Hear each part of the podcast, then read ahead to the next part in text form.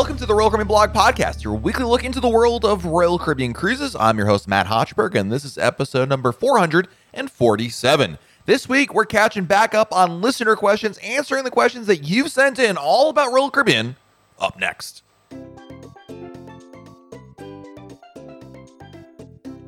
Over the last two weeks, we've had some great episodes from on board the Wonder of the Seas. Love being able to share the cruise experience with you. But if you noticed it, you probably also picked up on the fact that we didn't do any listener questions. It's just hard to do those while on board the ship. But my gift back to you today is to catch back up on listener questions. The email inbox is starting to grow a little bit more wide than I'd like it to be. So we're going to answer the emails all this episode. And of course, you can always send me your emails by sending them to matt at royalcaribbeanblog.com, matt, M-A-T-T, at royalcaribbeanblog.com. Our first email this week is from Lynn, who writes, Dear Matt, Thank you for the wonderful podcast. I have a question. I'll be selling on Wonder of the Seas, and I've ordered the at home COVID test through Royal Caribbean's website. I noticed on the COVID test boxes there's an app to download on my phone. I went and downloaded it to my phone and was told that I couldn't because I have an older operating system on my phone. The app requires iOS 13 or newer. I have an iPhone 6, oh my goodness, that runs iPhone 12. I can't download a newer iOS. Is there a way I can still take the at home COVID test? Lynn, iPhone 6? Um, I, am sorry. I'm sure it's very functional, but my brain is like exploding. As a geek, my goodness. All right, but uh, yeah, see, the answer is you can absolutely do it without an iPhone. You can actually do it on the website. So just get a laptop or a computer and go to emed.com and run the test through there. You don't need to do it through the phone. I think it's easier to do it, but obviously you can't because you have such an old, I'm not so old, it's an ancient version of iOS that you have on there. But anyway, at any rate, you can do it on your phone. You just need a webcam, which, you know, is the only requirement there. So make sure you have a, a laptop, which usually has one built in, or a computer. Uh, just keeping in mind, by the way, it's a little more difficult to make it work with a laptop, especially if the webcam is built into the top of it, because you have to keep on tilting the computer back and forth, and to see the screen and whatnot. So I, it's gonna be a little bit of a disadvantage. You could also borrow somebody else's device, Lynn. You know, you could if you have a friend or a family member that has a newer version of, of iOS and you know install the app on there, do the test, and give back to them. But you can do it on a computer, so not to worry. In fact, the first time I ever did the test was on a computer, so it's a very doable uh, in that regard. Thank you, Lynn, for the email. Next email is from Sarah Reiner. Hi, Matt. First, I'd love to start by mentioning how much I appreciate and enjoy your content. The blog, YouTube channel, and podcast episodes have been so helpful in answering questions as I researched before my very first cruise ever. My husband and I are taking a kid free three night cruise on Independence of the Seas next month. First, I have a question about excursions on our Nassau Bahamas stop. Do people ever skip a port call and just hang out on the ship? With no sea days in this itinerary, I'm worried we'll run out of time to see everything the ship has to offer. With COVID precautions, just get to get off and walk around for a couple hours, or do you have an excursion scheduled? It's a great question. In fact, a lot of people do that, Lynn. They'll stay on board the ship.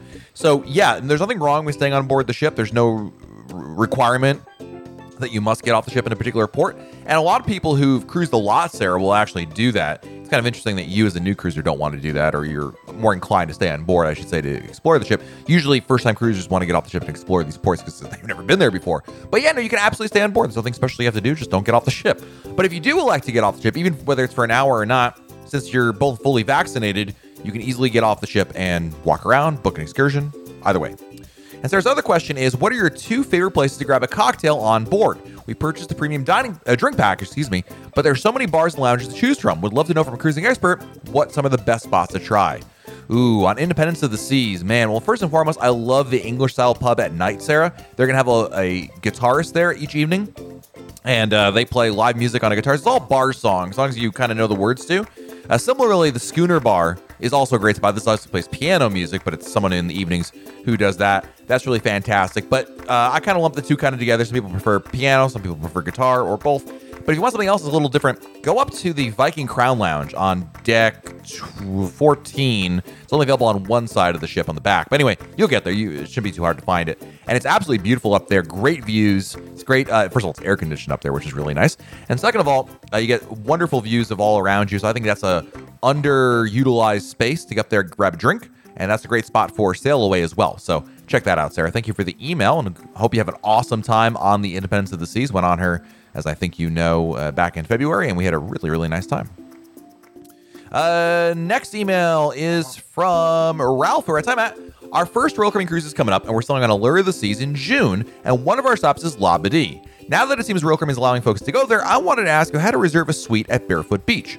I understand these are for suite guests, and we're staying in a grand suite, so we are eligible, but I don't see an option of booking the cruise planner. So the question, the answer to your question, Ralph, and thank you for the email, is you need to wait for the concierge to email you about a week or so before your cruise. You'll get an email from the concierge welcoming you on board and giving some basic instructions. And at that point, you email the concierge and let them know, hey, I'd like to purchase a or reserve a cabana on board the ship. That's how you do it.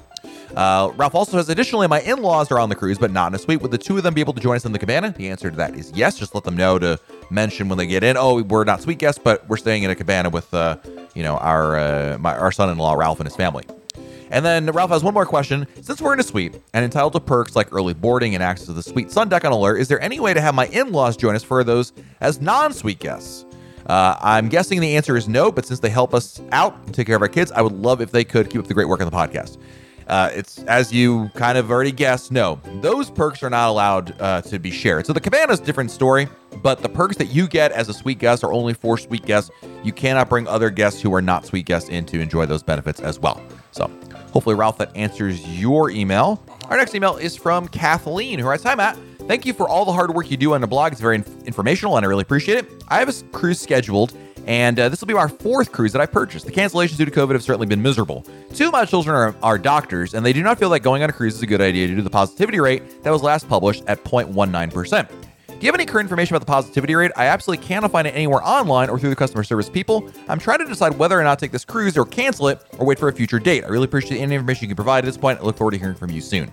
So, Kathleen, it's a really good question. First and foremost, while I appreciate and respect your your kids' opinions, especially because they're doctors, the positivity rate on land versus the positivity rate on cruise ships is completely two different things. The protocols on cruise ships are far in excess exceeding, they far exceed any protocols on land because on land there are no more protocols anymore. Nobody cares anymore.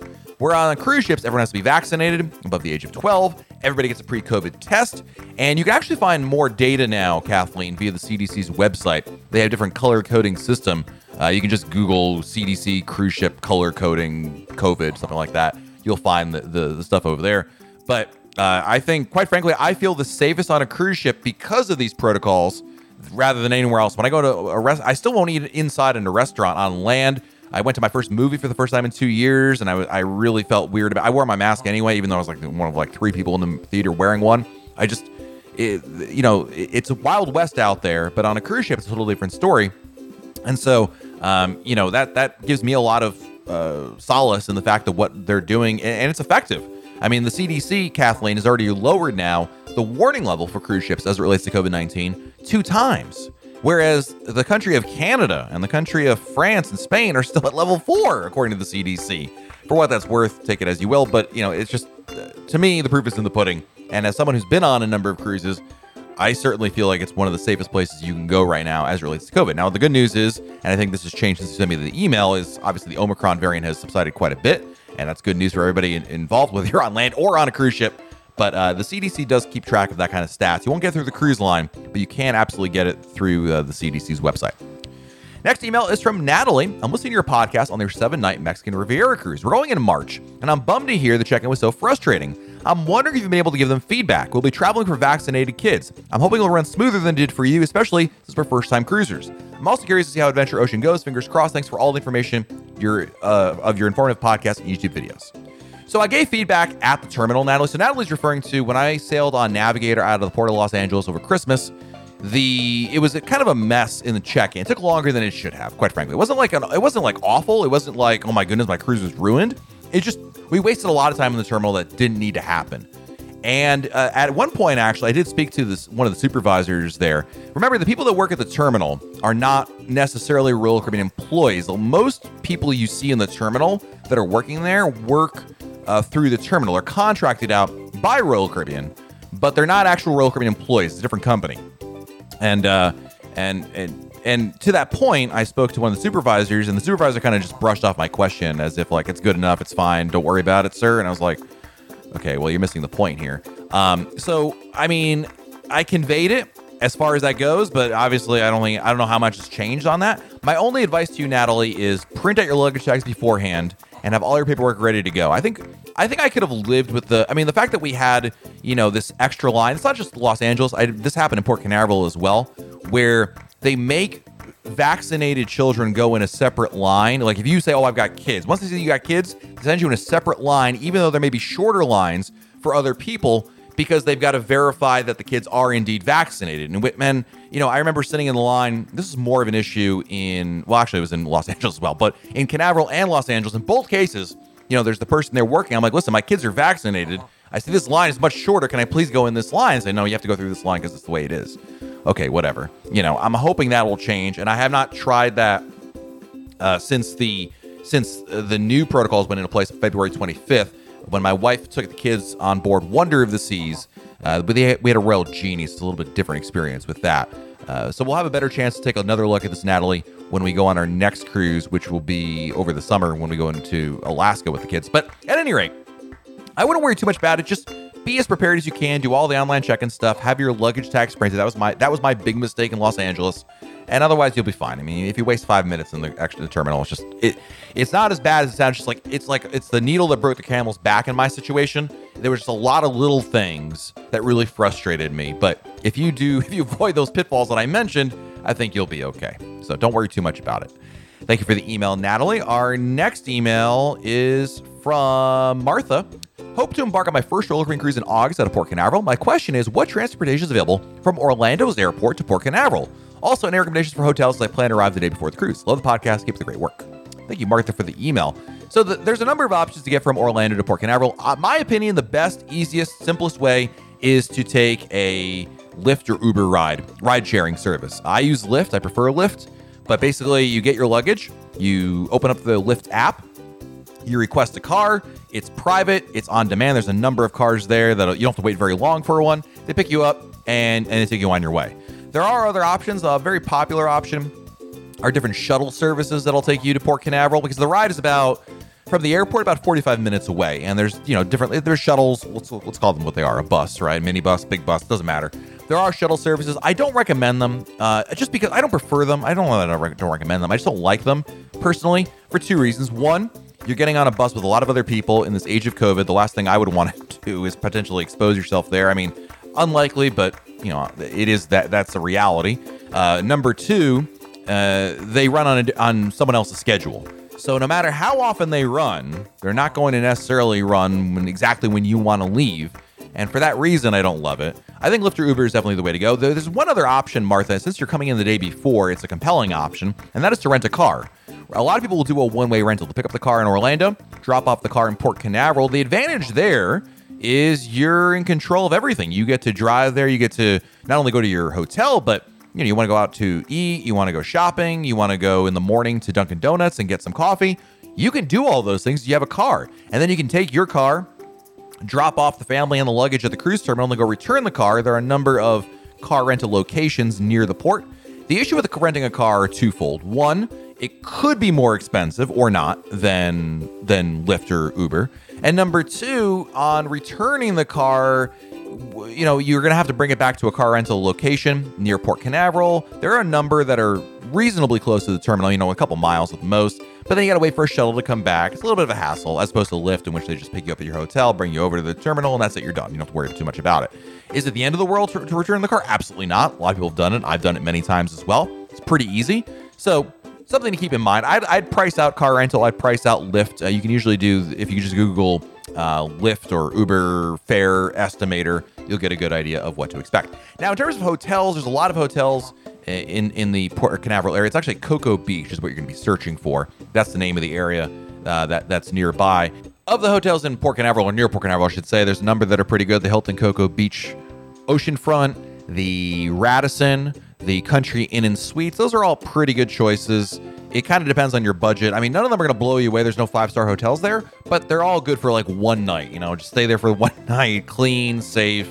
You know, nothing amazing, but nothing bad either. And I would say that's probably your best bet. So, uh, Martha, good luck with that. Hope you have a great time. Don't overthink that too much. Next question is from Kevin in Washington Straw, I think.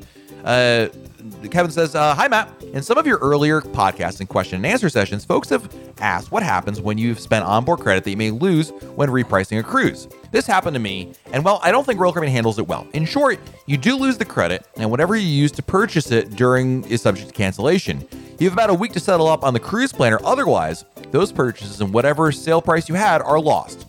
Caribbean never sent me an email. Rather, I just stumbled across this when checking my cruise planner. Luckily, I had one day left till they, they canceled my purchases. Kind of sketchy. I wish they would notify you. Just wanted to warn others of my experience. Love what you do. Kevin, thank you for the email. This is very, very helpful. I, I honestly had no idea that that was a thing in that you have a grace period to repurchase some of those things at the prevailing rate or at the rates you had them before, I should say. Uh, that's actually I'm I'm almost I'm almost tempted to try this out myself just to see how it works because it's kind of interesting. That's a thing there. But I guess the uh, rule of thumb going forward is if you have a cruise booked and you purchase things and you reprice it, you know, double check the cruise planner immediately after. Next, we have an email from Marty. Hi, Matt. Love your work. I'm from Australia. My wife and I and our little fella can't wait for our next cruise booked for November on Ovation of the Seas from Sydney to the South Pacific. We want to take advantage of the current double points offer for Australian cruises. So we're booking a cruise, uh, we're booking a couple cruises to help us get there quicker. Once we reach diamond status, I wanted to ask you about the four drink vouchers per day. Are they actual vouchers on paper or are they handled that you hand over to the bar or is it a credit that goes on your card? So the way it works is not paper, it's simply a voucher that's loaded on your account every night at midnight. You get a new set of four vouchers. All you have to do is just let the bartender or waiter know, hey, I'd like to purchase a drink and I want to use my diamond drink for it. That's it. They are use it or lose it, so you can't like accrue them. So every day from midnight to midnight, you have that time period to use those four drinks. If you use them all, great. If you run out, then you got to pay for your drinks, obviously, uh, by cash. And if you had one or two left over, then you, you know, and, and the next day occurs, you lost those two, if that makes sense. So hopefully that makes sense and, and helps answer your question there. Our next email is from Grumpy and V on the live streams on YouTube. Background, we're headed to Los Angeles in April for Navigator of the Seas. This is our first cruise on Royal Caribbean. We're Disney deserters.